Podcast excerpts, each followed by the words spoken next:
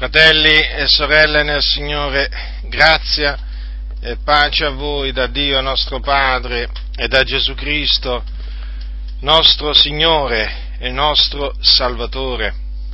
Come voi sapete, in molte riunioni di evangelizzazioni e anche in molte riunioni di culto si assiste alla caduta a terra, cioè si vedono tante persone, possono essere anche non credenti, cadere a terra davanti al pastore o agli anziani della comunità o a qualche evangelista di passaggio. Insomma, si assiste a questo, a questo fenomeno del cadere a terra, mentre praticamente sono in fila queste persone, ecco che arrivano i predicatori, arrivano i predicatori che con le loro mani stese su queste persone, cominciano a pregare e non solo a pregare, anche a spingere. E, e, quindi che succede?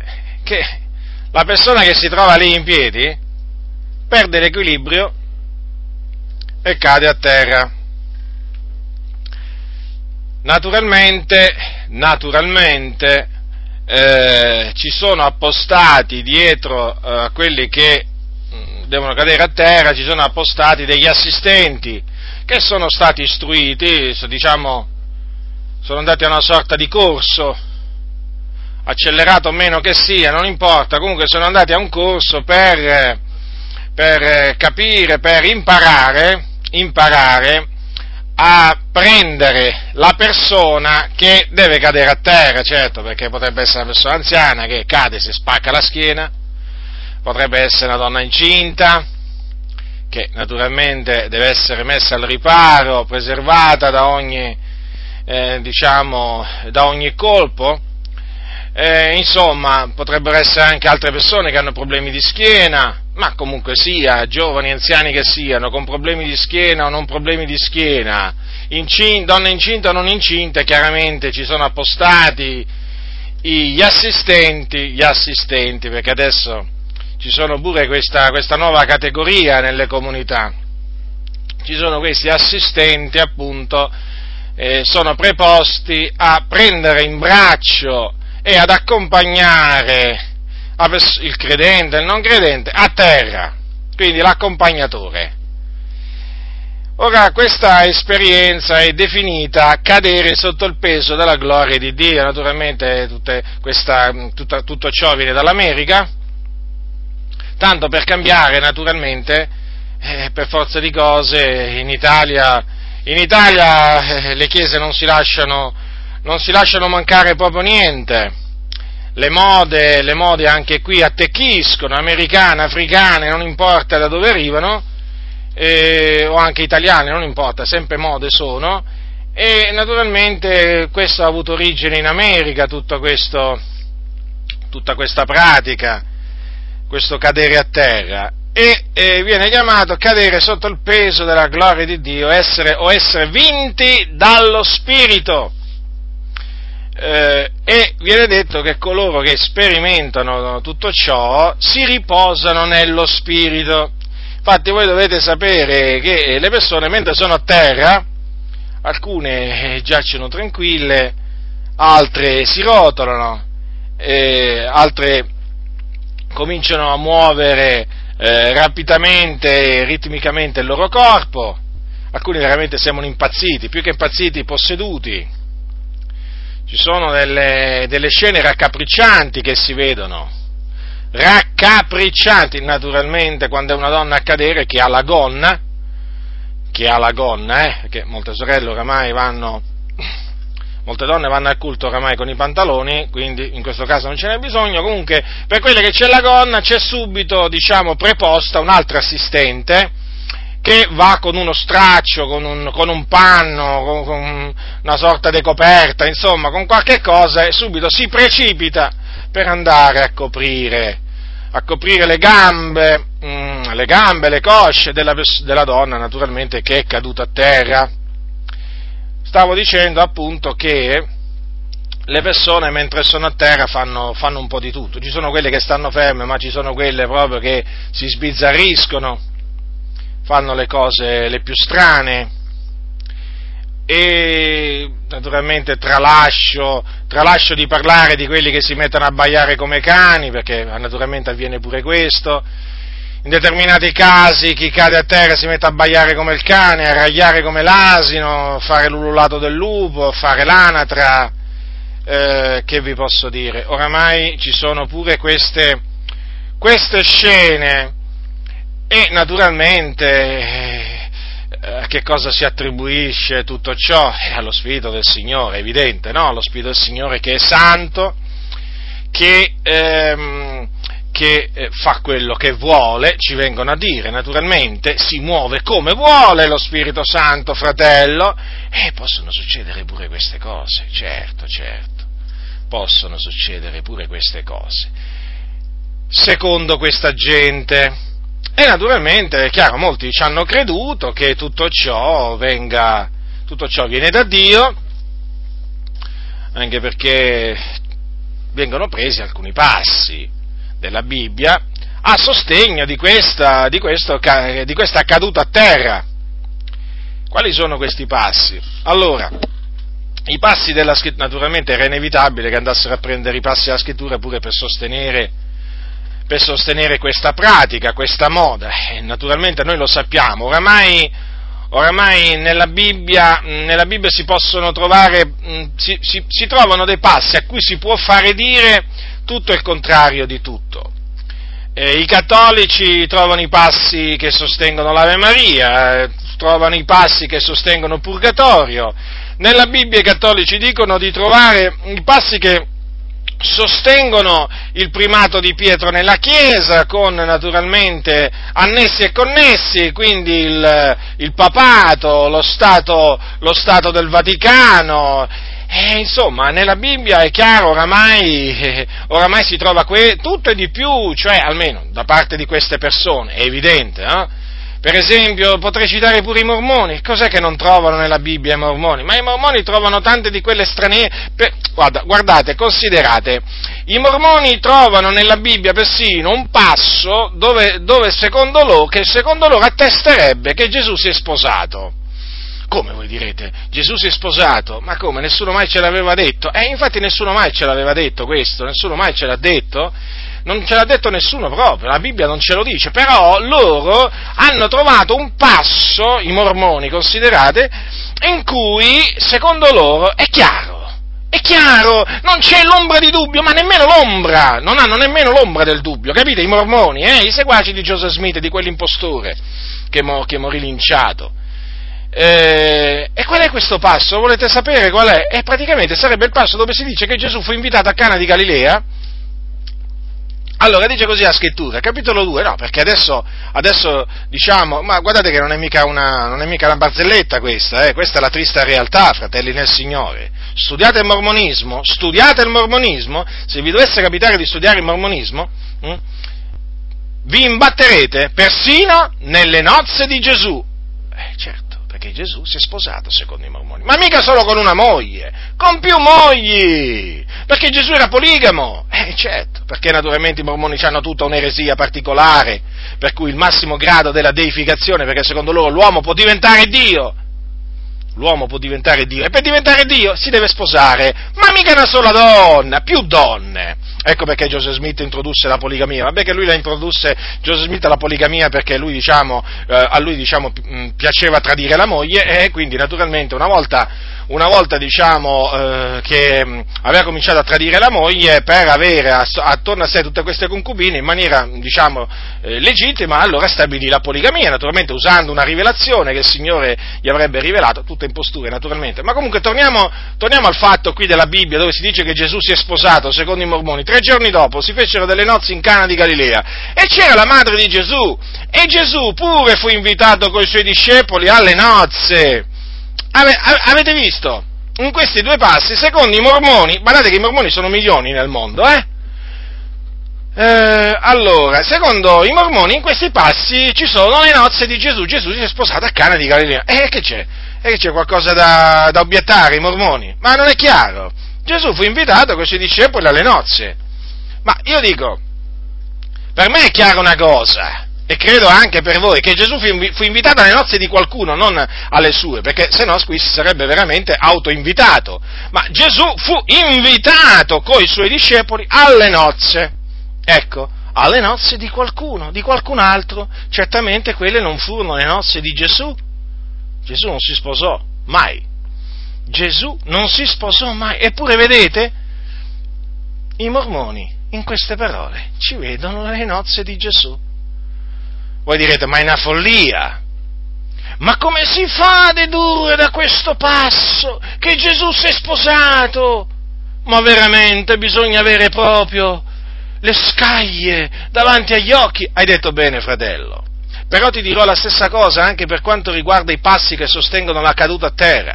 Ci vogliono proprio le scaglie sugli occhi per dedurre dai passi che ti sto per leggere, eh? Che questa pratica del cadere a terra è una pratica biblica, attenzione, io mi riferisco alla pratica del cadere a terra, di quella prodotta dalle spinte, dalla suggestione e dall'autosuggestione, perché io non, non, non, sto combattendo, non sto confutando, non mi metto contro il cadere a terra in se stesso, perché come vedremo il Dio può far cadere a terra, ma quando il Dio fa cadere a terra, innanzitutto fa cadere con la, te- con, diciamo, con la testa davanti, con la faccia davanti, e non indietro, o meglio, così fa cadere i suoi amici. I suoi nemici certamente li può pure far cadere, le, diciamo, con, ehm, con, eh, con, la schiena, diciamo, diciamo, all'indietro, diciamo. Però quello che vi voglio, vi voglio diciamo, mostrare che la stessa follia che hanno i mormoni, che sfoggiano i mormoni, quando sostengono che quei due passi di Giovanni, capitolo 2, versetto 1 e 2, mostrano che Gesù si è sposato a Cana di Galilea, eh? la stessa follia che mostrano i teologi papisti quando ci vogliono dimostrare che le parole di Gesù dette a Pietro, tu sei Pietro e su questa pietra edificherò la mia chiesa e le porte dell'Ades non la potranno vincere, la stessa follia che usano, che usano i, i, i cattolici romani quando diciamo, vogliono dimostrare che Gesù, eh, che, che, Maria, scusate, che Maria è la madre di Dio, eh, prendendo alcuni passi che non hanno questo significato, dico la stessa follia viene usata da molti pentecostali, eh, quando, appoggiandosi su alcuni versetti della Sacra Scrittura, ci vorrebbero far credere, eh, ci vorrebbero far credere che quello che loro fanno quando spingono le persone a terra, quando suggestionano l'uditorio affinché cada a terra, ecco, è usata anche da loro. Sì, anche loro usano la stessa follia. La follia, la follia è una donna turbolenta la follia è una donna turbolenta, non importa, non importa dove si trova, è sempre follia. Non importa da quale bocca esce la follia, è sempre follia. Eh. Ricordatevi questo, fratelli nel Signore. Ricordatevi questo, fratelli nel Signore. Se voi, diciamo, incontrate una fogna aperta, beh, vi parlo in questi termini, così lo capite. Sapete, non importa se lì c'è scritto una cosa o ce n'è scritto un'altra, perché l'odore della fogna è sempre il medesimo. Non è che la fogna che viene da Milano è diversa da quella che è di Roma, no, è sempre fogna, non importa quindi l'etichetta che c'è scritto, va bene? La fogna rimane sempre fogna, la menzogna è la stessa cosa, non importa chi la dice. Ancora non hanno capito molti fratelli che la menzogna, la menzogna è menzogna a prescindere chi la dice. Sembra invece che quando la menzogna viene insegnata, praticata nell'ambiente pentecostale, eh, non è più menzogna e diventa verità, diventa un qualcosa che va accettata, a cui bisogna dire amen. E guai a colui che non dice amen. È un criticone, è uno che condanna, è uno che giudica, è uno che ce l'ha con tutto e con tutti. Ormai siamo sempre alle solite, perché è così. È così, non c'è niente da fare, oramai si è radicato, si è radicato nell'ambiente pentecostale questo sentimento, questo sentimento che non bisogna contestare niente a nessuno, non bisogna riprovare niente a nessuno, perché? Perché siamo tutti fratelli, perché ci dobbiamo amare gli uni gli altri, perché Gesù è buono, Dio è amore e presto Gesù ritornerà. Anzi, pure questa notte potrebbe tornare, bada bene che ti dico, questo non lo, non te, lo, lasciano mai mancare, pure questa notte Gesù può tornare, sei tu pronto? Ora quello che voglio dire, quello che voglio dire è questo, purtroppo oggi c'è un inganno perpetrato dal nemico in mezzo alle chiese pentecostali, per mezzo del quale riesce, riesce a fargli vedere cose che non esistono, nella Bibbia, gliele fa vedere come opera di Dio, come manifestazione della potenza di Dio, certo perché questi predicatori, questi predicatori dicono che è la potenza di Dio che fa cadere queste persone. Certo, avete visto per esempio l'uomo vestito di bianco che viene dall'America, perché ce n'è uno che diciamo a Roma, però ce n'è anche uno vestito di bianco che viene dall'America, avete capito a chi mi riferisco? Lui è vestito di bianco, si, si presenta sul palco vestito di bianco. E lui che fa? E lui quando le persone vanno davanti a lui, le butta a terra, talvolta con un colpo più, più forte, talvolta con un colpo meno forte, però sempre le butta a terra, perché a lui non gli va di vedere le persone in piedi, lui le vuole vedere a terra, ai suoi piedi, con la testa però, diciamo, all'indietro, li vuole vedere cadere però all'indietro. Ora, il discorso è questo qua. Fratelli nel Signore, dovete imparare dovete imparare a rigettare la menzogna. Se ancora non l'avete imparato, dovete imparare. Eh, perché è importante. È importante, la menzogna, la menzogna va rigettata, non va coccolata, non va stimata, non va apprezzata. Non si può fare finta di niente dinanzi alla menzogna. Ma perché mai dovremmo fare caso? Allora a questo punto io potrei potrei applicare questa regola che viene applicata nell'ambito pentecostale anche praticamente quando tratto le, le, dottrine della Chiesa Cattolica Romana. Perché dovrei rigettare l'Ave Maria? Ma perché devo rigettare l'Ave Maria? Perché devo rigettare il battesimo degli infanti? Perché devo rigettare il purgatorio alla fin fine? Eh, siamo tutti fratelli, ci dobbiamo amare, ce lo dice pure, ce lo dice pure Ratzinger. Eh? Ce lo dice pure Ratzinger, siamo tutti fratelli, siamo tutti figli di Dio, amiamoci, l'ha detto Gesù perché non devo dare retta a Ratzinger? Eh? Eh, dovrei dargli retta? Eh, se dovessi applicare la stessa regola. Ma non si può applicare questa regola, non si può agire in questa maniera.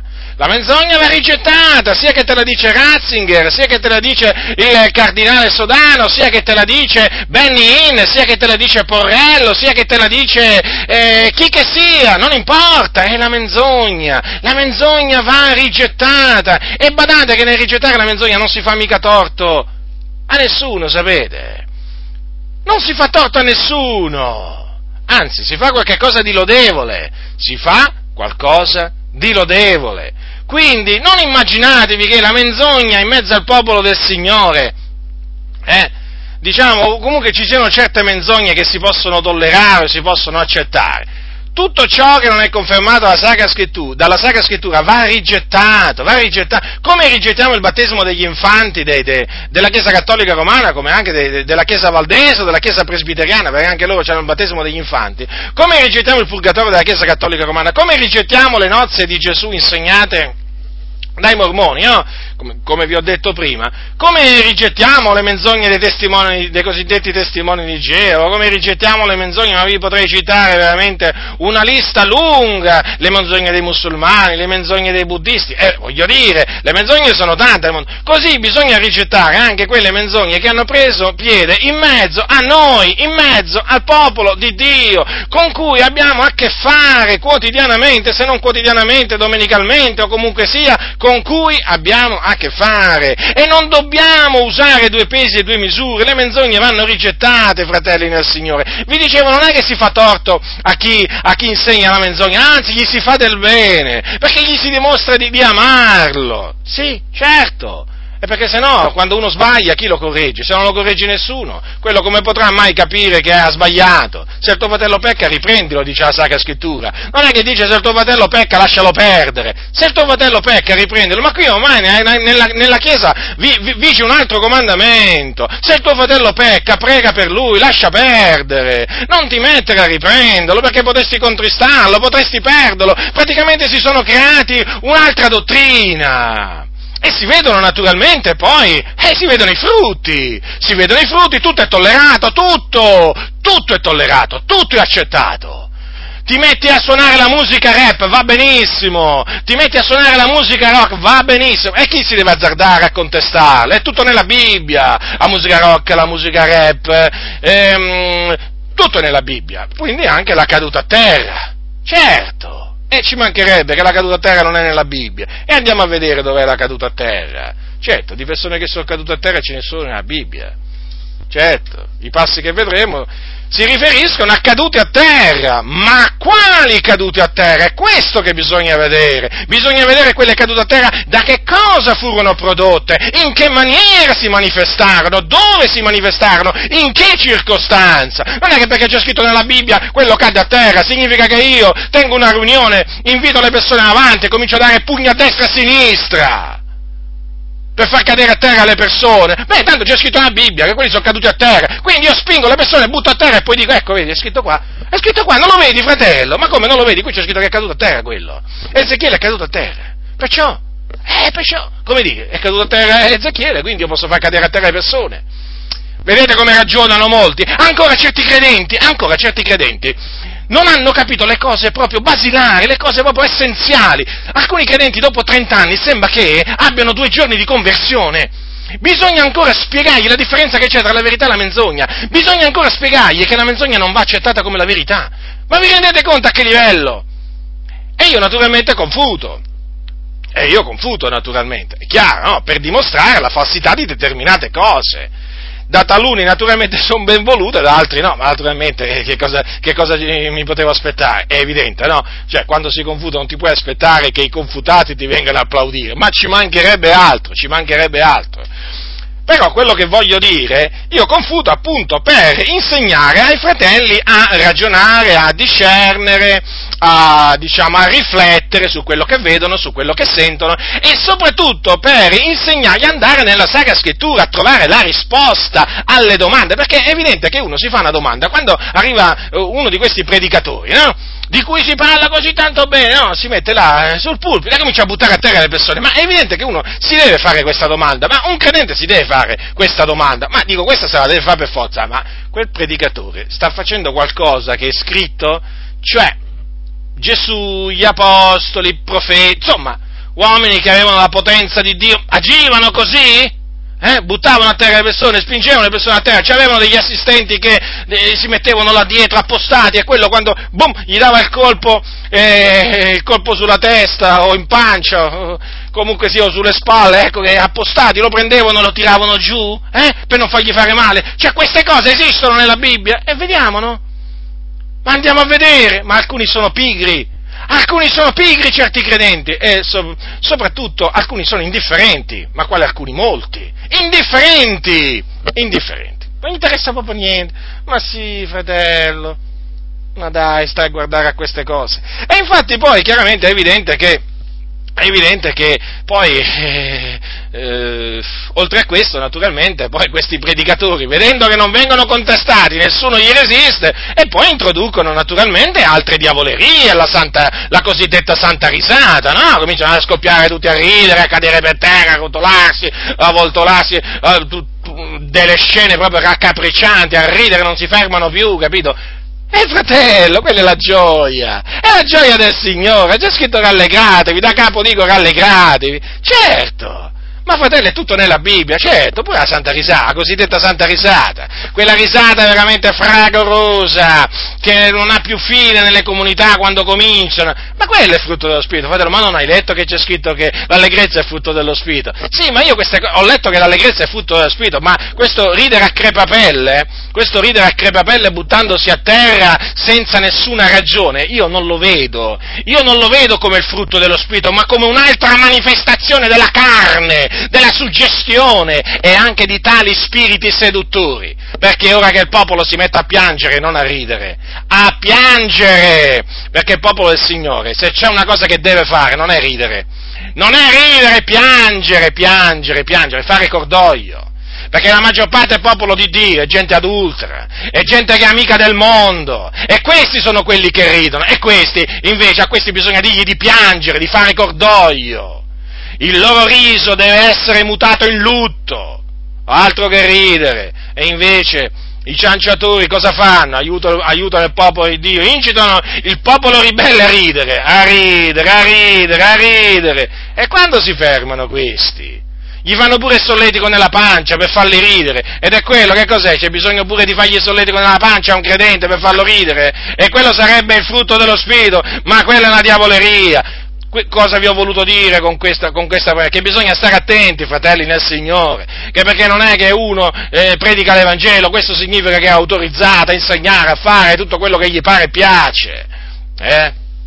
e che nel caso si metta a insegnare cose strane, a fare cose strane, nessuno abbia il diritto di riprenderlo, pubblicamente, privatamente, no, no, c'è, c'è, c'è il dovere di riprendere queste, queste opere infruttuose delle tenebre, naturalmente chi le propaga, è come se c'è, perché se non si riprovano, se non si riprendono costoro, poi il male dilaga, capite che il male dilaga, dilaga ancora di più. Costoro si sentiranno in, senza freno praticamente, incoraggiati proprio a introdurre ancora altre diavolerie, perché un abisso chiama un altro abisso, un abisso chiama un altro abisso. Dunque vediamo i passi della Sacra Scrittura che questi sostenitori della caduta a terra o del cadere a terra prendono per, eh, diciamo, indurre i credenti a credere che tutto ciò sia opera, opera di Dio. Capitolo 1 di Ezechiele, versetto 28. Prendete Ezechiele 1, versetto 28 profeta Ezechiele. Allora, voi sapete che il profeta Ezechiele era un profeta in cattività? E mentre si trovava tra quelli che erano in cattività ebbe delle visioni celeste. E all'inizio del libro del profeta Ezechiele c'è scritto appunto che lui vide la gloria di Dio. Vide proprio, vide proprio il trono di Dio, i cherubini. E c'è scritto così al capitolo 1, versetto 28, qual è l'aspetto dell'arco che è nella nuvola in un giorno di pioggia, tale era l'aspetto di quello splendore che lo circondava. Certo, perché lui vide qualcuno seduto e naturalmente uno splendore meraviglioso che lo, che lo circondava.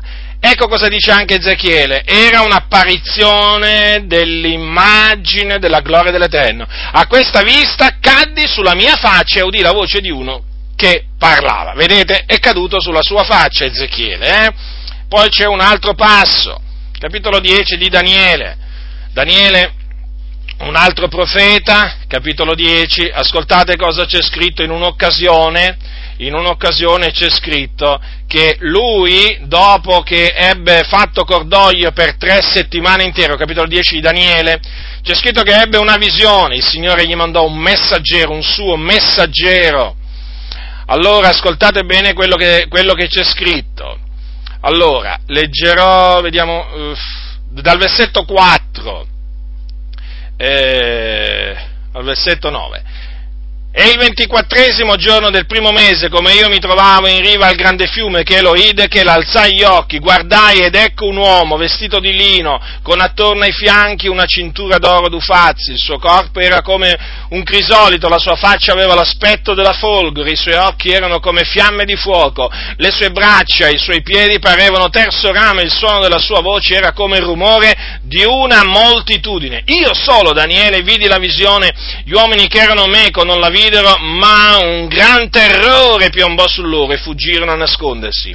E io rimasi solo ed ebbi questa grande visione. In me non rimase più forza, il mio viso mutò colore fino a rimanere sfigurato e non mi restò alcun vigore.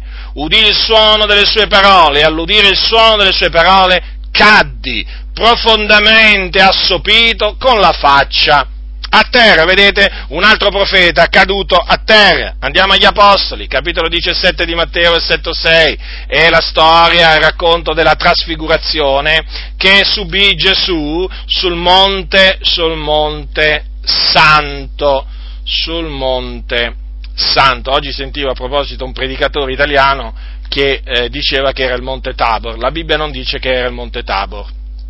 No, giusto questo diciamo perché l'ho sentito proprio oggi. Non lo, non lo, escludo, però non c'è scritto, è meglio evitare di dire che fosse il Monte Tabor, diciamo il Monte Santo, così è chiamato, così lo, e così diciamo, capitolo 17 di Matteo. Allora, ecco cosa c'è scritto, dopo che Gesù fu trasfigurato, dopo che apparvero Mosè ed Elia, voi sapete che Mosè ed Elia apparvero sul monte e parlavano con Gesù, ecco cosa c'è scritto, che versetto 5, capitolo 17 di Matteo. Ecco una nuvola luminosa li coperse della sua ombra ed ecco una voce nuvola, dalla nuvola che diceva questo è il mio diletto figliolo nel quale mi sono compiaciuto, ascoltatelo. E i discepoli, e vi ricordo che i discepoli erano Pietro, Giacomo e Giovanni, eh, non erano tutti i discepoli, erano solo tre. I discepoli, udito ciò, caddero con la faccia a terra e furono presi da gran timore. Avete visto? Anche qui, caduti a terra. Cioè, il termine è chiaro, caddero con la faccia a terra e furono presi da gran timore. Poi andiamo all'Apocalisse, capitolo 1, e naturalmente non poteva mancare Giovanni, il discepolo che Gesù amava, era sull'isola di, di Patmos, a motivo della testimonianza e in giorno di domenica fu rapito in spirito, fu rapito in spirito e ha scritto così, capitolo 1, dal versetto 1, no, allora capitolo 1, dal versetto 10 leggiamo fino al 18. Allora, fui rapito in spirito nel giorno di domenica e udì dietro a me una gran voce come d'una tromba che diceva, quel che tu vedi scrivilo in un libro e mandalo alle sette chiese, a Efeso, a Smirna, a Pergamo, a Tiatira, a Sardi, a Filadelfia e a Ladicea. Io, e io mi voltai per vedere la voce che mi parlava, e come mi fui voltato, vidi sette candelabri d'oro, in mezzo ai candelabri uno somigliante a un figliol d'uomo vestito d'una veste lunga, fino ai piedi, e cinto d'una cintura d'oro all'altezza del petto, e il suo, il suo capo e i suoi capelli erano bianchi come candida lana, come neve, e i suoi occhi erano come una fiamma di fuoco, e i suoi piedi erano simili a terzo rame, arroventato in una fornace, e la sua voce era come la voce di molte acque, ed egli teneva nella sua man destra sette stelle, e dalla sua bocca usciva una spada a due tagli, acuta, e il suo volto era come il sole quando splende nella sua forza. E quando l'ebbi veduto, caddi ai suoi piedi come morto, ed egli mise la sua mano destra su di me dicendo, non temere, io sono il primo e l'ultimo e il vivente, e fui morto, ma ecco sono vivente per, il, per i secoli dei secoli e tengo le chiavi della morte e dell'Ades. Ancora una volta vediamo qui qualcuno che cade a terra. E qui eh, si tratta di Giovanni, in questo caso fu in, diciamo, mentre si trovava in spirito, rapito in, ehm, in spirito, eh, in visione quindi. Eh?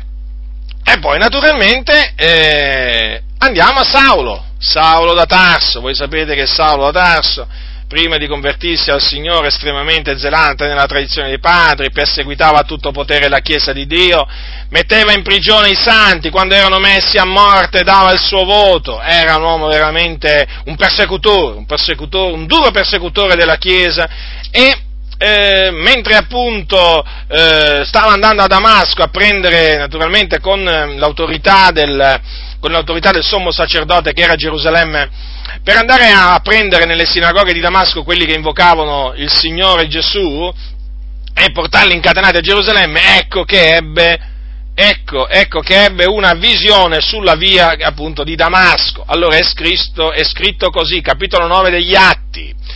Allora, mh, mm, leggerò dal versetto 3, versetto 3 a eh? versetto 8.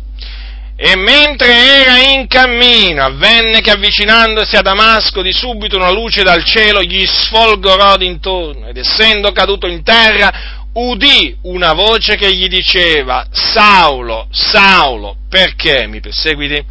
E egli disse, chi sei Signore? Il Signore, io sono Gesù che tu perseguiti, ma levati, entra nella città e ti sarà detto ciò che devi, ciò che devi fare. Ora gli uomini che facevano il viaggio con lui ristettero attoniti, attoniti udendo ben la voce, ma non vedendo alcuno. E Saulo si levò da terra. Saulo si levò da terra, ma quando aprì gli occhi non vedeva nulla. E quelli menandolo per la mano lo condussero a Damasco e rimase tre giorni senza vedere, non mangiò né beve. Allora, che c'è scritto qua? Ed essendo caduto in terra, avete visto, pure Saulo è caduto a terra, è caduto a terra, non da cavallo, badate, un piccolo particolare naturalmente, perché generalmente oggi a, a Saulo lo descrivono sempre che cade da cavallo, perché ci sono dei famosi quadri in cui appunto viene dipinto come, eh, che, diciamo, come, come, come diciamo, caduto da cavallo. No, non, è, non c'è scritto nella Bibbia che cadde, che cadde da cavallo. E quindi, se non c'è scritto, non lo diciamo. È meglio non dirlo. Ah, beh, certo, poi naturalmente ci sono quei pastori che anche in questo caso, evangelici, eh, eh evangelici, che diranno, eh, fratello, pure su questo ti attacchi, ma dai, anche se non c'è scritto che era a cavallo, ma dai, immaginiamocelo a cavallo. Eh, vabbè, immaginiamocelo a cavallo allora. Ma perché ce lo dobbiamo immaginare? Paolo a cavallo. Ma perché? Perché? Perché qualcuno l'ha, l'ha dipinto così? Ecco, pa, pa, Saulo era, era, a cavallo. Ma scusate, ma eh, perché non su un asino? No, perché a questo punto potrei fare pure questa domanda io, eh? Perché a questo punto cavallo, asino, magari... Qui naturalmente chi stabilisce poi l'animale, l'animale su cui era seduto? Beh, ma a cavallo, sai, c'era il famoso quadro, ma che mi importa del famoso quadro?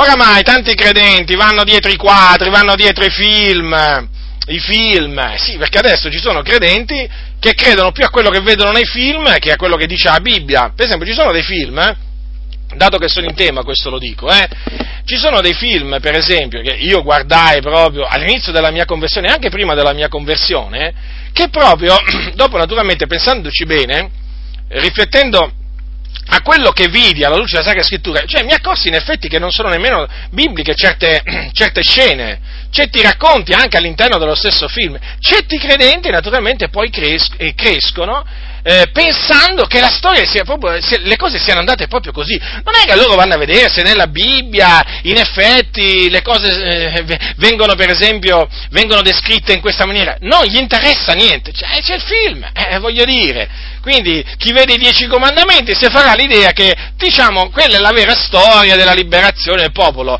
E io vi posso dire che quel film è pieno di menzogne, pieno, pieno Stessa cosa del film di Gesù di Nazareth, anche lì pieno di scene non bibliche, pieno di parole non bibliche. E vi posso dire un'altra cosa, anche lo stesso film fatto da credenti evangelici, eh, Jesus, eh, quindi non mi riferisco a quello di Zeffirelli, ma anche a quello lì, anche lì ci sono scene non bibliche. Purtroppo queste cose le dico, le dico affinché i fratelli riflettano, riflettano e non, e non buttino giù tutto, tutto quello che vedono, tutto quello che sentono così senza farci caso. Ma naturalmente anche in questo caso, ma a chi gli interessano queste cose? Ma fratello, ma te stai a guardare pure queste cose qua? Eh, e che devo guardare allora? Eh, se non devo guardare queste cose, che devo guardare? Ma veramente oramai è veramente persino difficile parlare con certi fratelli. Parlare è solo parlare. Parlare. E bisognerebbe sempre ascoltarli alcuni per, per diciamo, andare d'accordo con alcuni bisogna sempre ascoltarle e dire amen a tutto quello che dicono. Pure alle cose le più assurde, bisognerebbe dire sempre amen per andare d'accordo con queste persone. Ma io non sono disposto a dire amen alle menzogne, come invece sono disposti a dire molti. Dunque, torniamo a Saulo, non cadde, cadde a terra ma non da cavallo. Comunque, cadde a terra. Adesso naturalmente qui ci importa che cadde a terra. Stiamo esaminando il cadere a terra. Allora, è evidente che nulla da dire contro questi passi, mi pare ovvio. E eh, chi può obiettare a qualche cosa? Assolutamente. Tutti questi passi sono veraci, però, vedete, vi vorrei fare notare che qui sono caduti davanti alla manifestazione della gloria di Dio. Tutte queste cadute a terra, se avete notato, sono state prodotte dalla vista, eh, dall'aver, dopo aver, diciamo, dall'aver visto una visione o dall'aver sentito una voce. Infatti, infatti, Ezechiele, Daniele, discepoli di Gesù, Giovanni, Saulo da Tarso, caddero a terra dinanzi a una visione gloriosa dategli da Dio. E in particolare vi voglio fare notare che Ezechiele e Saulo caddero a terra prima di udire la voce del Signore, eh? mentre Daniele e i discepoli di Gesù sul Monte Santo caddero a terra quando udirono una voce. Per ciò che concerne Giovanni invece bisogna dire che la Bibbia dice che cadde a terra quando voltato si vide il Signore e non e non quando udì la voce di chi, eh, la, la, voce che gli parlava dal di dietro. Perché vi ricordate, qui c'è scritto, se voi prendete la, il libro dell'Apocalisse, allora, eh, io mi voltai per vedere la voce che mi parlava, ma lui non cadde a terra, diciamo, in quel momento, eh? Si voltò, poi vide, vide, e quando l'ebbe, quando l'ebbi veduto, dice versetto 17, caddi ai suoi piedi come morto. Naturalmente questi sono, sono particolari a cui bisogna fare attenzione, perché qui stiamo parlando della Sacra Scrittura. Ma io tante volte mi domando, ma ci sono studiosi, ci sono studiosi che quando leggono la cosiddetta Divina Commedia stanno attenti alle virgole, ai punti e virgole, a tutto. A, oh, parlo naturalmente della cosiddetta Divina Commedia, eh? che è commedia ma non divina. Ora, voglio dire, stanno così attenti a tutto, a tutto. Io avevo un professore a scuola che era un patito della cosiddetta divina commedia, che era, diciamo, una delle lezioni più noiose veramente che, che esistessero per me. Infatti, quando arrivava quella ora de, dove doveva trattare la cosiddetta divina commedia, io non vedevo l'ora che finisse non vedevo l'ora che finisse, non la sopportavo, e non ero un credente, ma non la sopportavo, quando sentivo quelle cose di Dante Alighieri, quelle assurdità. Ecco, voglio dire, stanno attenti in questi libri profani, stanno attenti i studiosi alle cose minime, e io, quando leggo la Sacra Scrittura, non dovrei, secondo alcuni, eh, stare attento a questi particolari. Ma perché mai? Questa è la parola di Dio la parola di Dio, dice la, la somma della tua parola, è verità. Quindi bisogna considerarla tutta la parola, tutta. E naturalmente pure questi dettagli, perché se ci sono scritti ci sarà una ragione. Eh? È Dio che ha voluto che fossero scritti questi dettagli. Quindi poniamoci attenzione, fratelli, e limitiamoci a quello che sta scritto. Non andiamo oltre quello che sta scritto. Ora, per non gonfiarci d'orgoglio, poi cominceremo a esaltare l'uno a danno dell'altro. Allora, è evidente, è evidente che negli esempi che abbiamo visto, eh, qui si parla di visioni, e dinanzi a visioni del genere, fratelli del Signore, non c'è da meravigliarsi, eh, se ancora oggi eh, chi le riceve cade a terra. Infatti, in queste circostanze è tale la potenza di Dio eh, eh, che il corpo viene meno, eh, le gambe non reggono più, anche il respiro può venire meno, cioè diciamo può diventare più faticoso il, il respiro. Il vigore proprio stesso del corpo viene meno. Ecco perché poi rimane, diventa impossibile rimanere in piedi, dinanzi alla gloria di Dio, dinanzi alle visioni celesti, certo, è come se si cade a terra, è come se si cade a terra. Non ho detto che bisogna cadere a terra, attenzione, ci sono casi in cui dei fratelli hanno avuto delle visioni a occhi aperti, in piedi e sono rimasti in piedi, però ci sono altri casi in cui, come naturalmente abbiamo visto, eh, Giovanni, eh, per esempio Ezechiele, Daniele, ci sono casi in cui proprio hanno avuto delle, delle visioni a occhi aperti ed era tale la gloria di Dio, la potenza di Dio che sono stati scaraventati a terra. Ma niente di che meravigliarsi, fratelli nel Signore niente di cui meravigliarsi. Quindi, qui stiamo parlando di, caduta, di caduta a terra, eh, diciamo dinanzi a visioni, cioè dinanzi a cose che vengono dall'alto, dal cielo, di cose che vengono dallo Spirito di Dio. Quindi non è che sono cose programmate, queste cadute a terra, non è che sono programmate, prodotte dall'uomo, da qualche predicatore, sono cose prodotte da Dio. Ora, è chiaro, può, può accadere in qualsiasi, in qualsiasi diciamo, posto, in campagna, in casa, mentre si è in preghiera, può accadere, o magari in piedi. Però si tratta sempre di, di fenomeni gloriosi che vengono da Dio.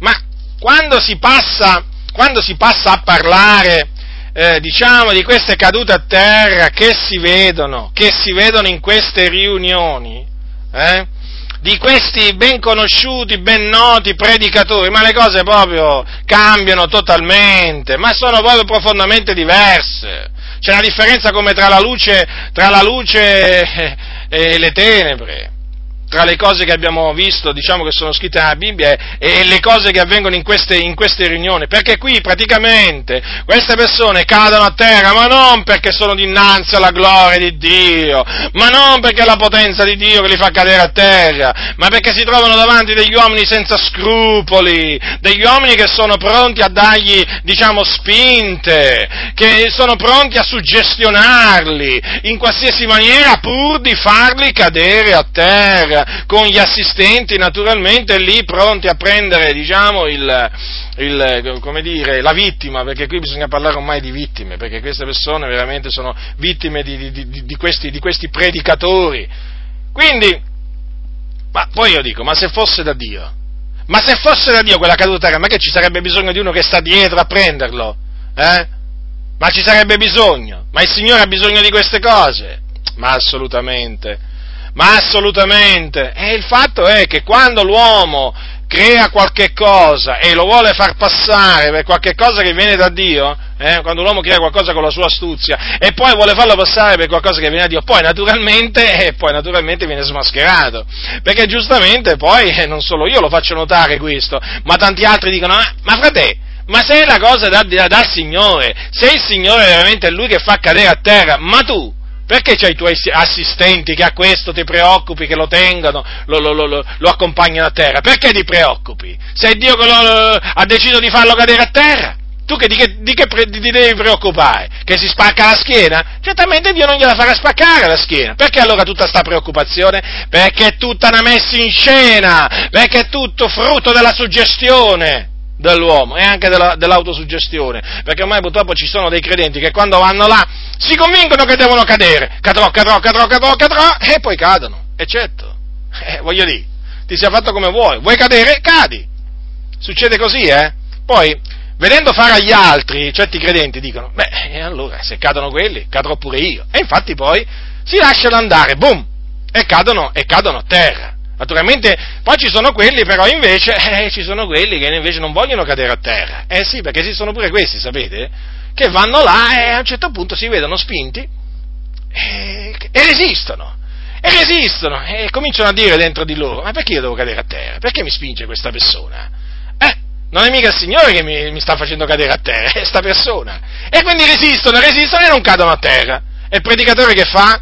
Li adocchia, li nota e li guarda male mi ha raccontato una sorella che era andata eh, diciamo, a una riunione di questi, di questi, ben noti predicatori che hanno aderito alla, alla, alla, a questa moda. E tutti andavano avanti, e questo gli, gli metteva la mano sulla testa, boom, e cadevano tutti a terra. Allora lei è andata davanti, questo è anche piuttosto alto, e allora, in Sicilia, e allora eh, lei praticamente era lì, era all'inizio della sua conversione, questo ha una, una rinomanza tremenda, questo predicatore, e a un certo punto si è messo a spingerla. E lei dentro di sé diceva, ma io non devo, non devo cadere, questo mi sta spingendo, perché devo cadere? Ma come si permette, diceva dentro di sé questa sorella, come si permette questo da, da spingermi? E infatti non è caduta. E questo qua, questo qua, questo predicatore, l'ha adocchiata, eh? E gli ha rivolto delle occhiate mica belle, occhiate particolari, e certo, perché qui o cadi o cadi a terra, perché se non cadi a terra poi ti fai nemico il predicatore, eh? Se, predica- se, uno di questi predicatori ti vede che resisti eh, alla sua suggestione, ti guardano male. Te guardano, anzi gli dirà qualche assistente, a quello lì stai attento, eh? Sì, perché bisogna guardarsi da quelli che non vogliono cadere a terra, non da quelli che spingono. Ah, non lo sapete? Ormai nelle chiese bisogna guardarsi, perché, perché eh, ormai la, il, ragionano all'incontrario. Oramai si è stabilito che bisogna guardarsi da quelli che non vogliono cadere a terra, non da quelli che spingono per far cadere a terra. Eh, così. Oramai che volete? Bisogna guardarsi, bisogna guardarsi dalle vittime, fratelli, eh? non dai carnefici, no, i carnefici, ma i carnefici devono, devono, devono, fatti, devono diciamo, essere lasciati tranquilli, non, nessuno li deve molestare, i carnefici sì, gli avvoltoi, che diciamo, sono chiamati unti dell'Eterno, sì, perché, chiaro, no? È chiaro, gli avvoltoi questi carnefici, questi approfittatori si devono dare un bel nome, no? Eh, c'è un, un, nome più bello di quello di unti dell'Eterno, che bello, che è biblico, eh? Beh, ma questi, ma unti da chi? Ma unti da chi? Eh, ora, è chiaro che si capisce che è tutta una messa in scena, è tutta una cosa che non viene da Dio ma anche dall'atmosfera che si crea. Praticamente quando si va alle riunioni, alle riunioni di queste persone, già si sa, eh, già si sa che si deve cadere a terra, eh? Non è che... Eh, già si sa, lì si cade a terra. Vuoi non vuoi, si deve cadere a terra. Ti piaccia o non ti piaccia? Ora, pensate che in certi locali di culto, dove ci sono le sedie, quelle, diciamo, quelle singole, no? arrivata il momento, il momento clou della serata, perché è il momento clou. Il momento clou non è più quando si predica, no, o quando si prega, no, meno si prega meglio è, in queste circostanze. No, il momento clou è quando, è quando sul palco arriva il carnefice, arriva quello che dopo veramente butterà a terra tutti, che farà diventare il locale di culto o comunque la pedana lì davanti un campo di battaglia perché tutti saranno lì per terra, come morti, come svenuti. Ora, chiaramente, tutta questa atmosfera, no? È evidente che si viene a creare sin dall'inizio, perché l'uditore viene preparato, capite? Perché quello è il momento clou, no? Quando quello poi butterà a terra, e allora tutti sono preparati a cadere a terra. Eh, certo, succede proprio così, no? E cosa succede poi? Che quando vanno davanti, perché questi poi li chiamano avanti, no? Eh, certo, devono andare avanti, non è che Dio Dio non, è che li può far cadere a terra mentre sono là al loro posto, no, devono andare avanti, eh, avete capito perché? Eh, perché davanti c'è l'unto dell'Eterno, che poi li tocca, gli dà il tocco, no?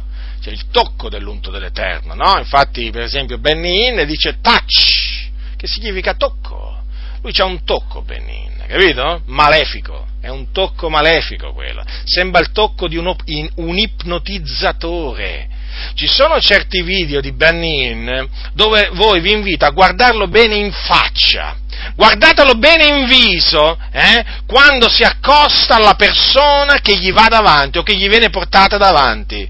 In quel momento proprio eh, si vede proprio che lui un, eh, esercita un potere che non viene da Dio. In quel momento è come se ipnotizzasse la sua vittima, gli dà un colpo, pum! E quello naturalmente ha gli assistenti naturalmente che lo aiutano pure a cadere, che vuoi di più? Sapendo che ci sono, diciamo, sti, sti assistenti alti 1,90 m, che ho visto sono anche piuttosto alti, uno a destra e uno a sinistra, beh, la persona dice, ma sì, va, sto tocchetto, va, fa, dai, faglielo dare sto tocchetto, va. E così si lascia andare, no? È tutto programmato, è tutta, è tutta una messa in scena, e tutti dopo là, e tutti là, gloria al Signore, alleluia, la potenza di Dio. Ma quale potenza di Dio? Ma quale potenza di Dio, fratelli nel Signore? Ma tenetevi lontani da questi uomini, tenetevi lontani, ma questa, questi sono seduttori, seduttori di menti, manipolatori delle menti, delle, delle menti, ma quali, ma quali unti dell'Eterno, ma quali unti dell'Eterno, gli unti di Dio non agiscono così, non hanno bisogno, non hanno bisogno di queste cose. E allora vi stavo dicendo, vanno avanti, chiamano avanti, venite, venite, e quando naturalmente si trovano là, ecco che appunto gli danno il colpo il, gli danno il colpo per farlo cadere a terra, talvolta è un tocchetto, talvolta è una spinta, diciamo che è una spinta vera e propria, altre volte si tratta di pugni, eh? Io ho visto, una volta ho visto anche un predicatore che ha dato proprio uno schiaffo, gli ha dato uno schiaffo a uno che era pure ammalato, poverino, mi ricordo ancora, mi ha fatto tanta pena, ma gli ha dato un colpo sulla guancia tremendo, che quello è caduto a terra proprio ma una cosa, una cosa spaventosa, io sono rimasto nei primi anni della mia conversione, detto, ma che sta succedendo qua? Ma che sta facendo quello? E poi naturalmente nel nome di Gesù, gridando, è chiaro che dinanzi a questi spettacoli indecenti, inverecondi di predicatori pentecostali che fanno queste cose davanti a milioni di persone, ma è evidente che poi, che poi chi sente parlare di noi pentecostali dice ma voi siete una massa, ma voi siete una massa di ignoranti, siete una massa di fanatici, siete una massa di gente che non capite niente. Chiaro, no? Poi ci mettono tutti nel calderone, ma è chiaro, eh, noi ci andiamo di mezzo pure noi che riproviamo queste cose, alla fin fine, no? Semplicemente perché siamo pentecostali e chiaramente quando uno sente il nome pentecostale, ecco subito si ricorda di Benin o di altri, no? Eh, naturalmente, quindi ci andiamo di mezzo, ma comunque non ci preoccupiamo, eh, perché noi comunque con la nostra bocca eh, eh, le riproviamo queste cose, quindi state tranquilli che ci, non, a, coloro, a, coloro, che riprovano queste cose, naturalmente, eh, coloro che riprovano queste cose non possono essere equiparati poi naturalmente a Benin e messi assieme a Benin e alla sua, e alla sua compagnia. Dunque, e poi naturalmente ecco che arriva il colpo e poi la, la vittima cade, cade, cade cade eh, all'indietro, come vi ho detto, accompagnato da, eh, dagli assistenti. Ora, mh, mm, è evidente, cioè, dinanzi a queste cose, cioè, che c'è bisogno ancora di dimostrare. Cioè, dinanzi, saga, dinanzi a quello che dice la Sacra Scrittura, non si possono accettare questi, queste cose come provenienti da Dio. Ah, qualcuno dirà, sì, però c'è un altro passo, fratello, che ti sei dimenticato. Sì, non è che me lo sono dimenticato, me l'ero riservato, diciamo, per dopo. Certo, c'è un altro passo, sì, e adesso lo leggo, eh, perché c'è qualcuno eh, che è caduto in, all'indietro, sì, sì, c'è pure qualcuno che è caduto all'indietro nella Sacra Scrittura, e davanti a Gesù è caduto all'indietro. Se andiamo a vedere chi sono, capitolo 18 di Giovanni, allora Gesù si trovava nel Getsemani, la notte in cui fu tradito, ecco cosa c'è scritto, capitolo 18, versetto, dai, leggiamo dal versetto 1, va, al versetto 6. Dette queste cose Gesù uscì con i suoi discepoli da, di là dal torrente Chedron, dove era un orto nel quale egli entrò con i suoi discepoli. Or Giuda che lo tradiva conosceva anch'egli quel luogo perché Gesù si era molte volte ritrovato là con i suoi discepoli.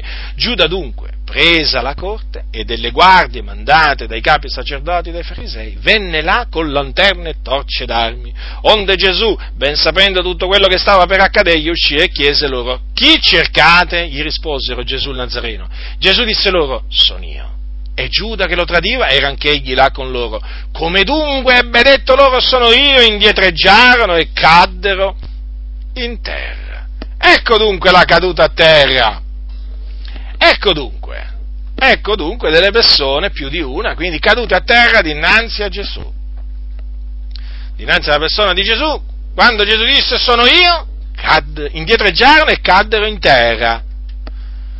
ma chi erano quelli che caddero in terra all'indietro qua? Riflettete, riflettete chi erano quelli che andarono per arrestare Gesù. Non è che andarono a una riunione di preghiera, eh? Questi qua non è che stavano andando alla riunione di preghiera di Gesù, non è che erano amici di Gesù, eh? Non è che erano discepoli di Gesù quelli che andarono ad arrestarlo, eh? Sì, c'era, c'era, c'era Giuda Iscariota, però lui chiaramente era il traditore, ma vogliono dire, andarono là per fargli del male, mica per fargli andare del bene, eh? non è che stavano andando allegri e festanti a una riunione di culto. Non è che eh, c'era una riunione di culto là dove Gesù imponeva le mani e, insomma tutte queste cose qui. Poi Gesù non li toccò, questi caddero a terra, c'è scritto, ma che si può prendere questo passo per sostenere che cosa?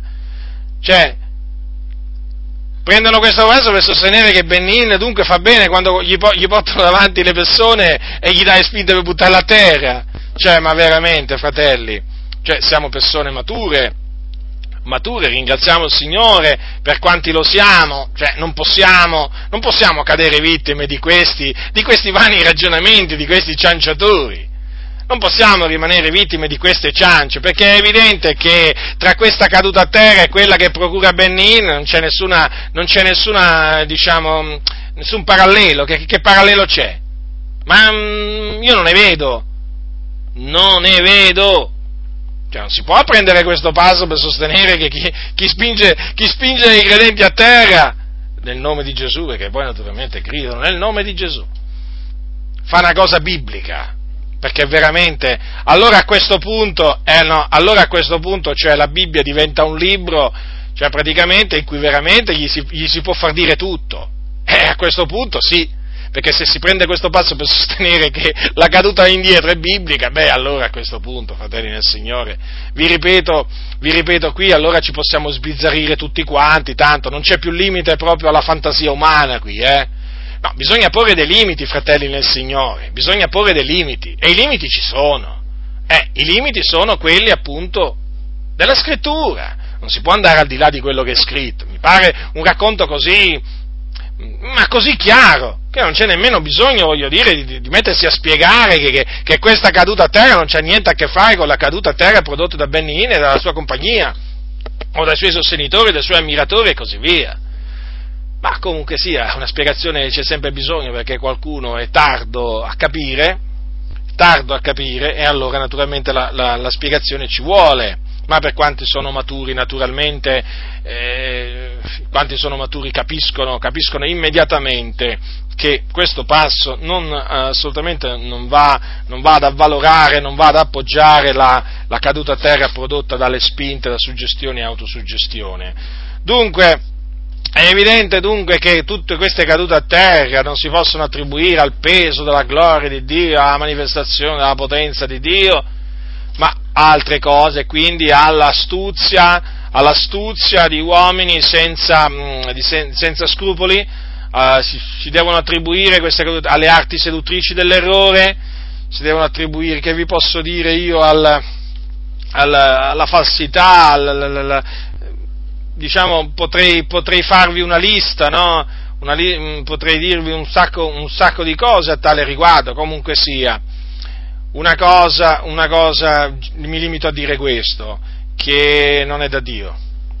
Non è da Dio il produrre, eh, il produrre la caduta a terra tramite spinte, suggestioni o, o creando autosuggestioni. No, non è assolutamente da Dio è qualche cosa che viene dalla carne, è qualche cosa che va dunque rigettato, senza esitazione, fratelli, senza esitazione. E dunque eh, io credo fermamente che il Dio può far cadere qualcuno a terra e lo fa anche, diciamo, usandosi di visioni, lo abbiamo visto. Eh, il Dio può pure colpire un suo nemico eh, e farlo cadere a terra, eh, attenzione, senza dargli alcunché di visione, eh, proprio lo colpisce e lo fa cadere a terra. Può farlo anche cadere a terra morto? O diciamo lo può, lo può far cadere a terra e farlo cadere, diciamo, farlo svenire, ma giudizio di Dio però, eh? qui naturalmente parliamo di un giudizio di, un giudizio di Dio. Eh, mentre, nel caso, mentre nel caso, vi ricordate per esempio Saulo, abbiamo visto prima Saulo, no? quando Saulo fu colpito da cecità, eh, chiaramente in quel momento lui stava andando a perseguitare la Chiesa, si convertì, certo, nel momento in cui il Signore gli apparve, si convertì, però intanto il Signore lo convertì buttandolo a terra, questo lo dobbiamo dire. Eh?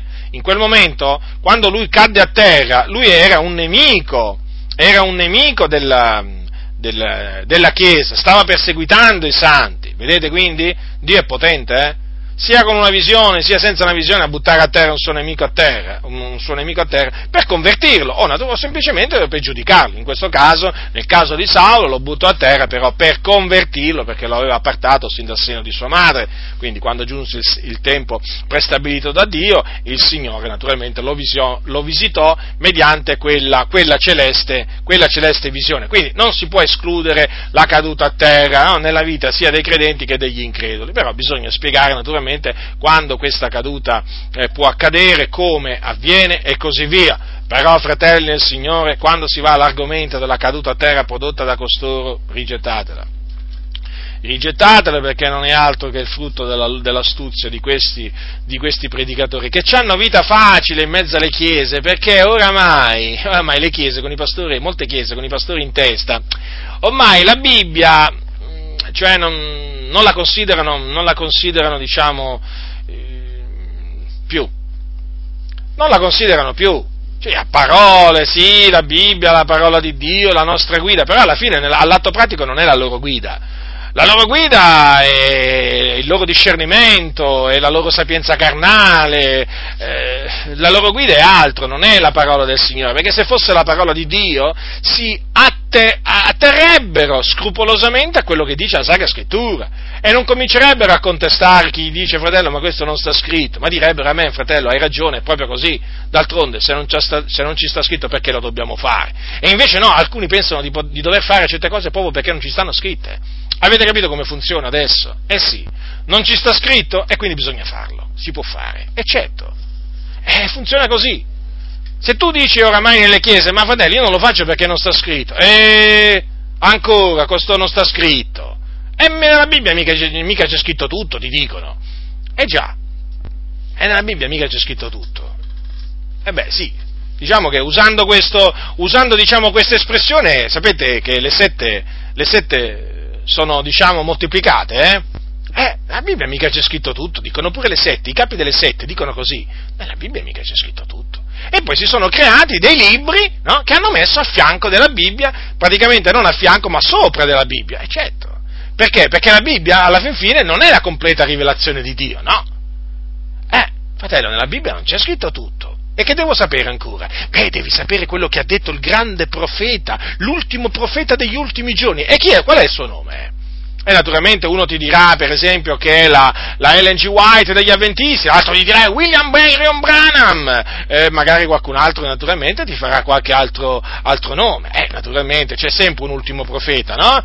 Non è mai l'ultimo a dire la verità, perché c'è sempre uno che poi si definisce l'ultimo, capito? Praticamente c'è il terzo ultimo, il secondo ultimo, e poi arriva l'ultimo, e poi ricomincia sempre la solita storia, capito? Perché, perché è così, e anche questi dicono, ma nella Bibbia non c'è scritto tutto. Eh, la stessa risposta, la stessa risposta diciamo, che, che, che, danno per esempio quelli che sostengono che eh, si possono battezzare i bambini. Ma fratello, eh, voglio dire, ma nella Bibbia non c'è scritto tutto. Eh già, quindi battezziamo pure i bambini. E allora? E battezziamo pure i, pure i morti, diciamo, pure i vivi per i morti, già che ci siamo, perché vede anche qualcuno c'è anche qualcuno che in mezzo alla chiesa gli è venuto in mente no, di battezzare i vivi per i morti. E beh, ti dicono, e mica c'è scritto che, mica c'è scritto che è vietato battezzare i vivi per i morti. Ah già, è vero. Oh, guarda un po'. È vero, aspettavo proprio che mi venissero a dire proprio questo. Infatti voi sapete, no, che a Gallico adesso battezzano i vivi, i vivi, i vivi per i morti. E prendono il passo, e prendono niente di meno il passo di Paolo ai Corinzi, che proprio si vede proprio che questi non hanno capito proprio niente, quasi, diciamo, cioè non quasi, per sostenere che, che Paolo battezzava, battezzava, i vivi per i morti, o comunque sia che il battesimo per i vivi e per i morti è un'istituzione divina, ma quando mai? Quando Paolo, parlò, quando Paolo citò il, il, battesimo dei, il, battesimo che alcuni ricevevano nella chiesa di Corinto eh, per, per, per, i morti, lo fece in una circostanza ben precisa, mentre stava confutando quelli che dicevano che non v'era risurrezione. E infatti a un certo punto gli dice, al versetto 22, no, questo naturalmente ve lo voglio leggere, capitolo 15, versetto 20, eh, 29. Altrimenti che faranno quelli che sono battezzati per i morti? Se i morti non risuscitano affatto, perché dunque sono essi battezzati per loro?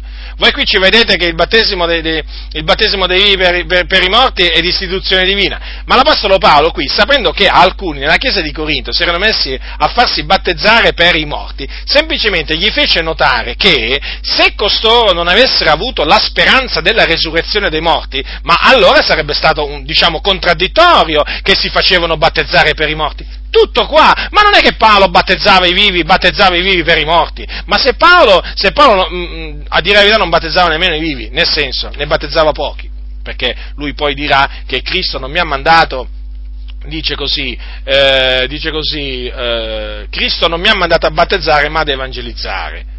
Considerate voi un po', uno che dice quelle parole evidente che battezzava poco, infatti battezzò, diciamo, Paolo non battezzò molti, molti credenti, nella stessa chiesa di, di Corinto, che era una grande, una grande comunità, eh, lui dice ringrazio Dio che io non ho battezzato alcun di voi, salvo Crispo e Gaio, così che nessuno può dire che fosse battezzati nel mio nome, ho battezzato anche la famiglia di Stefano, del resto non so se ho battezzato alcun altro, eppure là c'era un grande popolo, vedete dunque? Eh? E questi vorrebbero far credere adesso che Paolo con quelle parole ha istituito il battesimo, il battesimo diciamo, per, per, i morti. Fratelli del Signore, non vi lasciate ingannare dai vani ragionamenti di costoro, perché il battesimo è stato istituito per i vivi, eh, diciamo, per loro stessi.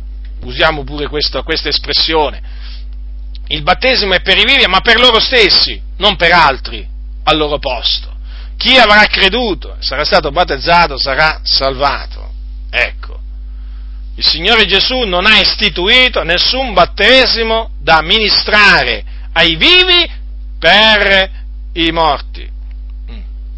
E, naturalmente anche in questo caso, anche in questo caso però vedete qualcuno Qualcuno è andato al di là di quello che è scritto e ha creato naturalmente il battesimo dei vivi, dei vivi per, per, i morti. E anche i mormoni, per esempio, praticano il battesimo dei, dei vivi per i morti, ma loro proprio loro lo praticano mica pubblicamente, loro lo praticano segretamente nei loro templi. Loro lo praticano segretamente nei loro templi dove possono accedere solo solo i mormoni, perché naturalmente nei loro tempi diciamo, si, si, esercitano dei, dei riti tutti, tutti, tutti, particolari che diciamo, hanno origine nella massoneria e così via. Quindi per tornare al nostro argomento, fratelli del Signore, ehm, vi esorto ad attenervi, e questo naturalmente io non mi stanco, eh, non mi stanco di ripetervelo, e non mi vergogno di ripetervelo, perché è una regola, è una regola fondamentale. Vi esorto ad attenervi mm, solamente a quello che sta scritto, non andate al di là di quello che sta scritto, perché se vi mettete a praticare oltre quello che sta scritto, a insegnare oltre quello che sta scritto, ve ne troverete male, fratelli, ve ne troverete male, perché poi ci si va a incamminare per sentieri tortuosi e non si sa eh, dove si va a finire, nel senso che poi eh, una cosa tira l'altra, perché poi gli errori sono fatti in questa maniera.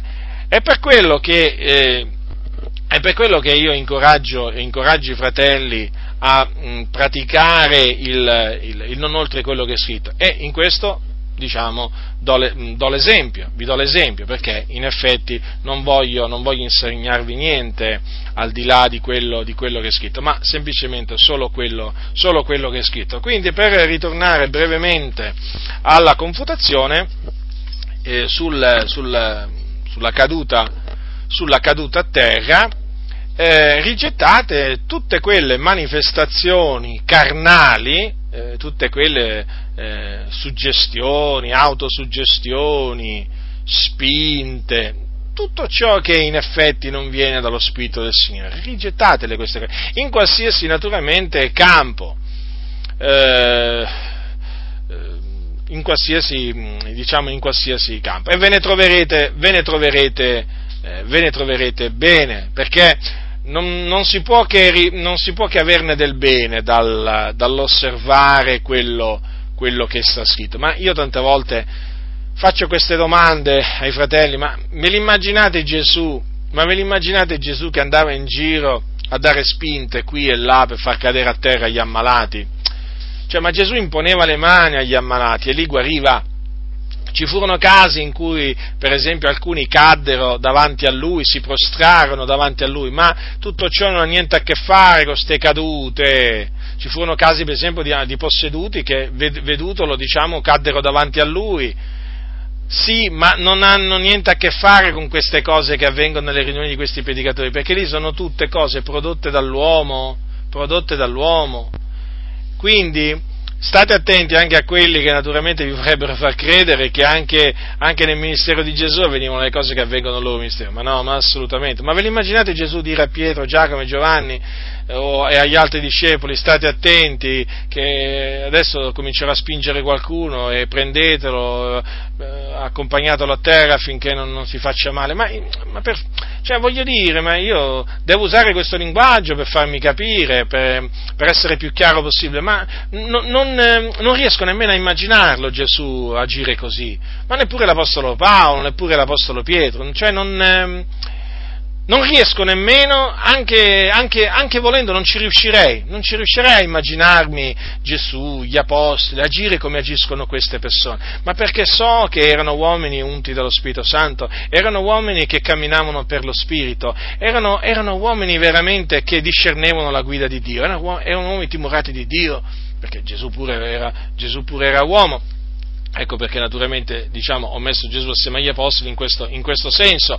Cioè, ma non erano, non erano, uomini che cercavano il loro interesse, che eh, volevano eh, volevano fare cose strane per, per, ehm, diciamo, per attirare l'attenzione eh, dell'uditorio, non avevano bisogno di tutte queste cose perché c'era la potenza di Dio con loro. Gesù gli ammalati li guariva veramente, anche a distanza, non aveva bisogno di buttare a terra per far credere che c'era la potenza di Dio nelle sue riunioni o che la potenza di Dio era con lui, non c'era proprio bisogno. Gesù toccava un malato e lo guariva, lo toccava solo, senza che questo cadesse a terra. Il lebro, quando Gesù Gesù guarì il lebroso, lo toccò e fu, e fu mondato. Ma rendetevi conto, rendetevi conto cosa faceva Gesù. Cioè, chi toccava Gesù con fede veniva guarito. Eh? Dell'Apostolo Pietro, dell'Apostolo Pietro si dice che a Gerusalemme mettevano persino gli ammalati sui giacigli, dice così la scrittura, portavano perfino gli infermi per le piazze, li mettevano sulle lettucce e giacigli affinché quando Pietro passava l'ombra sua almeno ne adombrasse qualcuno. Ma vi rendete conto? Non c'era nemmeno bisogno che Pietro in quel caso lì toccasse proprio una persona, nemmeno che gli imponesse le mani, nemmeno che pregasse. Ma perché, perché c'era la potenza del Signore. Quando invece non c'è la potenza di Dio, allora si, cre, si creano delle, delle si, si creano artificiosamente delle atmosfere, delle situazioni per far credere che c'è la potenza di Dio, ma poi si vede che non c'è la potenza di Dio, cadono a terra, poi gli ammalati rimangono malati. Eh, cioè non ci sono le cose che avvenivano ai tempi di Gesù e degli Apostoli, bisogna dirle con ogni chiarezza queste cose. Eh, tutti quelli che dicono di essere guariti, guarda caso, generalmente hanno delle malattie interiori, mai esteriori, che si può vedere, che possono vedere tutti, che diciamo sono stati guariti, ma è possibile? Come mai non si vedono, diciamo, storpi guariti? A questo punto parliamo in questa maniera, persone zoppe che si mettono a camminare, non zoppi che continuano a zoppicare. Attenzione! Non perché uno lo fanno alzare da una sedia a rotella e, e zoppica significa che è stato guarito, quello non è stato guarito. Perché una persona che viene guarita dal Signore, che aveva problemi motori, non può essere che continua a, a camminare in malo modo. Se viene guarito, comincerà a camminare regolarmente come qualsiasi essere umano.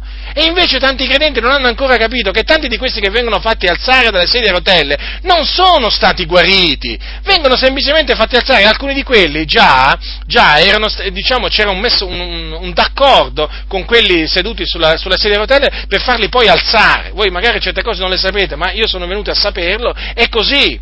Ci sono proprio situazioni di questo genere, ma perché manca la potenza di Dio? Allora si creano naturalmente tutte queste, tutte queste cose false, tutte queste cose false, tutte queste cose false. Voi considerate, considerate che da fonte attendibile mi è stato detto che a una di queste riunioni tenute in Italia, eh, a questa serie di riunioni, a un certo punto c'era un fratello che era andato, diciamo, per per collaborare eh, diciamo, all'organizzazione no, delle, delle, delle, riunioni e mi è stato detto che un giorno questo fratello mentre stava là vede arrivare un camion, vede arrivare un camion che si ferma diciamo, nella, nella, porta, diciamo, come si dice, diciamo comunque in un posto, in un posto del, del, del, luogo, del luogo di riunione e allora lui va là per vedere un po' cosa c'era in questo camion. Ecco, aprono questo camion, eh, e naturalmente era stato invitato un famoso, un famoso, predicatore, appunto di quelli che fanno cadere a terra, e cosa succede? Succede che aprono questo camion e vede tante carrozzelle vuote, e questo fratello rimane sbigottito, rimane sbigottito, e gli dice all'altro, a un altro fratello che era lì, ma fratello scusa, ma che ci fanno tutte queste sedie a rotelle vuote? Cosa ci fanno tutte queste carrozzelle vuote qua? E gli ha detto, guarda fratello, a noi, a noi è stato detto che dobbiamo prenderle e metterle là sul palco, o comunque nei pressi del palco. E questo fratello, quando ha saputo, quando gli è stato detto questo, sapete cosa ha fatto? Si è girato e se n'è andato via a casa sua, non ha voluto più avere a che fare con queste cose. Vedete, fratelli, poi si vengono a scoprire queste cose. Eh, perché manca la potenza di Dio. Vi stavo dicendo, ai giorni di Gesù, degli Apostoli, i miracoli, le guarigioni avvenivano e quando avvenivano nemmeno gli, i nemici più acerrimi potevano, eh, potevano negare che il miracolo e la guarigione era venuto. I ciechi recuperavano la vista, i ciechi, i sordi, i muti i lebrosi venivano mondati. Quando avvengono queste cose, non dico che non, diciamo, la guarigione non può, diciamo, concer- non, non può, concernere anche una malattia interna, ma è possibile che la stragrande maggioranza dice avevo un dolore d'artrite è andato via, avevo un dolore alla gamba mi è andato via. Cioè, ma com'è possibile questo? Ma ragionate un momento. Io, io a un certo punto della mia conversione ho cominciato a riflettere a tutte queste testimonianze eh, che peraltro non erano nemmeno tante volte verificabili, perché una cosa è che ti arriva un, cieco nato, eh, quando quello recupera la vista, non è che c'è bisogno di andargli a chiedere, eh, voglio dire, portami qui le lastre o, o, o cose del genere, eh, quello è un cieco nato, lo conoscono tutti. Voglio dire, come ai tempi di Gesù avverrebbero le stesse scene che si verificarono ai tempi di Gesù. Quello era cieco nato, lo conoscevano tutti. Quello era zoppo, nato dalla nascita, lo conoscevano tutti che era zoppo. Quando, stato, quando sono stati guariti, nessuno poteva negare la loro guarigione. Nessuno! E così possiamo parlare dei sordi, degli indemoniati, ma queste cose oggi bisogna dire le cose come stanno, eh? Non avvengono, o se avvengono, avvengono generalmente in riunioni, diciamo, diciamo, sconosciute, dove ci sono magari i fratelli che hanno ricevuto da Dio, capito? Ma diciamo non, non, non sono così famosi come costoro. Capito? Invece nelle riunioni di costoro si assiste sempre a, questo, a queste scene che oramai poi sono anche stancanti e fanno anche irritare. Perché se ci fossero veramente i doni di guarigione, doni, il dono di potenza ad operare miracoli, il dono della fede in operazione, si vedrebbero esattamente, dico, lo ripeto, esattamente, fratelli, le stesse cose che avvenivano per mano di Gesù e per mano degli Apostoli. Esattamente quelle stesse cose. E non ci sarebbe bisogno assolutamente di nessun artifizio, di nessun... Eh, di tutte queste cose non ci sarebbe bisogno, ma purtroppo, purtroppo quando vengono a mancare i doni veri e poi naturalmente si cerca di imitare il vero, eh, ma l'imitazione, l'imitazione non è mai quanto il vero. Quindi diffidate di tutti questi predicatori che ormai creano tutte queste atmosfere. Poi anche un'altra, un'altra, cosa che vi dovrebbe fare riflettere, nelle riunioni di questi grandi predicatori, sul palco eh, viene ordinato agli assistenti di fare salire solo, solo le persone che dicono loro. Sapete quanti casi di persone veramente malate, veramente proprio bisognose di guarigione, che quando hanno chiesto di andare sul palco per, affinché si pregasse per loro, gli è stato rifiutato di salire sul palco, eh? mentre invece è stato permesso ad altri? Guardate, io ve lo ripeto, c'è, c'è, molta frode, c'è molta frode in queste riunioni, c'è molta falsità, fratelli, proprio nelle riunioni di questi che buttano a terra. Una sorella, vi, vi ho citato prima l'esempio di quella sorella che mi disse che questo predicatore la spingeva ma lei non voleva cadere a terra, che poi questo predicatore vedendo che non voleva, te, non voleva cadere a terra, diciamo ci ha rinunciato, però l'ha guardata male. Un'altra sorella molti anni fa eh, mi raccontò che andava alla, alla riunione di un, di un altro predicatore, anche, anche questo alto, guarda caso, ancora più alto di me questo qua, deve essere almeno 1,90 questo qua. Comunque sia, questo qui, eh, questo, anche questo è conosciuto nel nord Italia, un grande predicatore, butta a terra, potenza di Dio, tutte queste cose qui. E mi ha detto che lei naturalmente all'inizio della sua conversione, siccome che ancora fumava, e c'aveva ancora questo vizio, e mi diceva, sai fratello, io volevo smettere di fumare, allora eh, un giorno sono andato alla riunione di questo predicatore e ho detto voglio andare avanti così lui pregherà per me, il Signore mi libererà dal fumo. Naturalmente il fatto è che questa sorella non sapeva nemmeno che questo predicatore fumava lui stesso. Eh, cosa certa, eh? Non dicerie, proprio cose certe. Beh, non lo sapeva, comunque andò avanti per fede. E il discorso è che quando su questa sorella si trovò davanti a questo predicatore, questo che fece? Dato che questa sorella è un po' bassetta, e questo proprio è alto, ma proprio un gigante, praticamente gli, gli mise la, la, la, sua, sua, la, sua, mano, la sua mano, diciamo, sulla, sulla testa davanti, no? Sua testa davanti, e cosa succede? A un certo punto questa sorella ha cominciato a barcollare, perché vedeva che quelli, allora, prima di tutto vedeva che quelli che erano davanti a lei nella fila cadevano tutti a terra, Oh, lei, lei, eh, lei, si domandava che cosa fosse tutto ciò, comunque quando venne il suo turno andò davanti, questo gli mise le, le, dita, anzi lei mi disse le dita, proprio me le mise sulla fronte, o sulla fronte, sulla testa, comunque sia, sulla fronte mi pare, e mi disse, ma lo sai cosa mi sono accorto? Che questo spingeva, ma spingeva pure forte, però gli altri naturalmente non se ne accorgevano, no? nell'uditorio, spingeva, spingeva, spingeva, e io mi sono trovato sui tacchi, però ho resistito e non sono caduto a terra. E brava, gli ho detto, brava sorella che non sei caduta a terra, Dio ti ha preservato da una caduta. Voglio dire, e questi sono quelli naturalmente che ricorrono a sti, a, sti, a sti mezzucci, perché non c'è la potenza di Dio con loro, non c'è, non c'è, non sanno nemmeno cos'è la potenza di Dio, questi predicatori. E quindi devono ricorrere appunto a queste spinte, a questi, a questi sotterfugi per far credere che cosa? Che c'è la potenza di Dio che, che, che fa cadere a terra le persone che fa cadere a terra le persone nelle loro riunioni. Ah, fratelli nel Signore, fratelli nel Signore, state attenti, guardatevi da costoro, metteteli alla prova in tutte le maniere, metteteli alla prova, guardate, perché eh, metteteli alla prova perché mi si spezza il cuore a me sapere che ci sono intere comunità che vanno dietro a questi impostori, mi si spezza il cuore.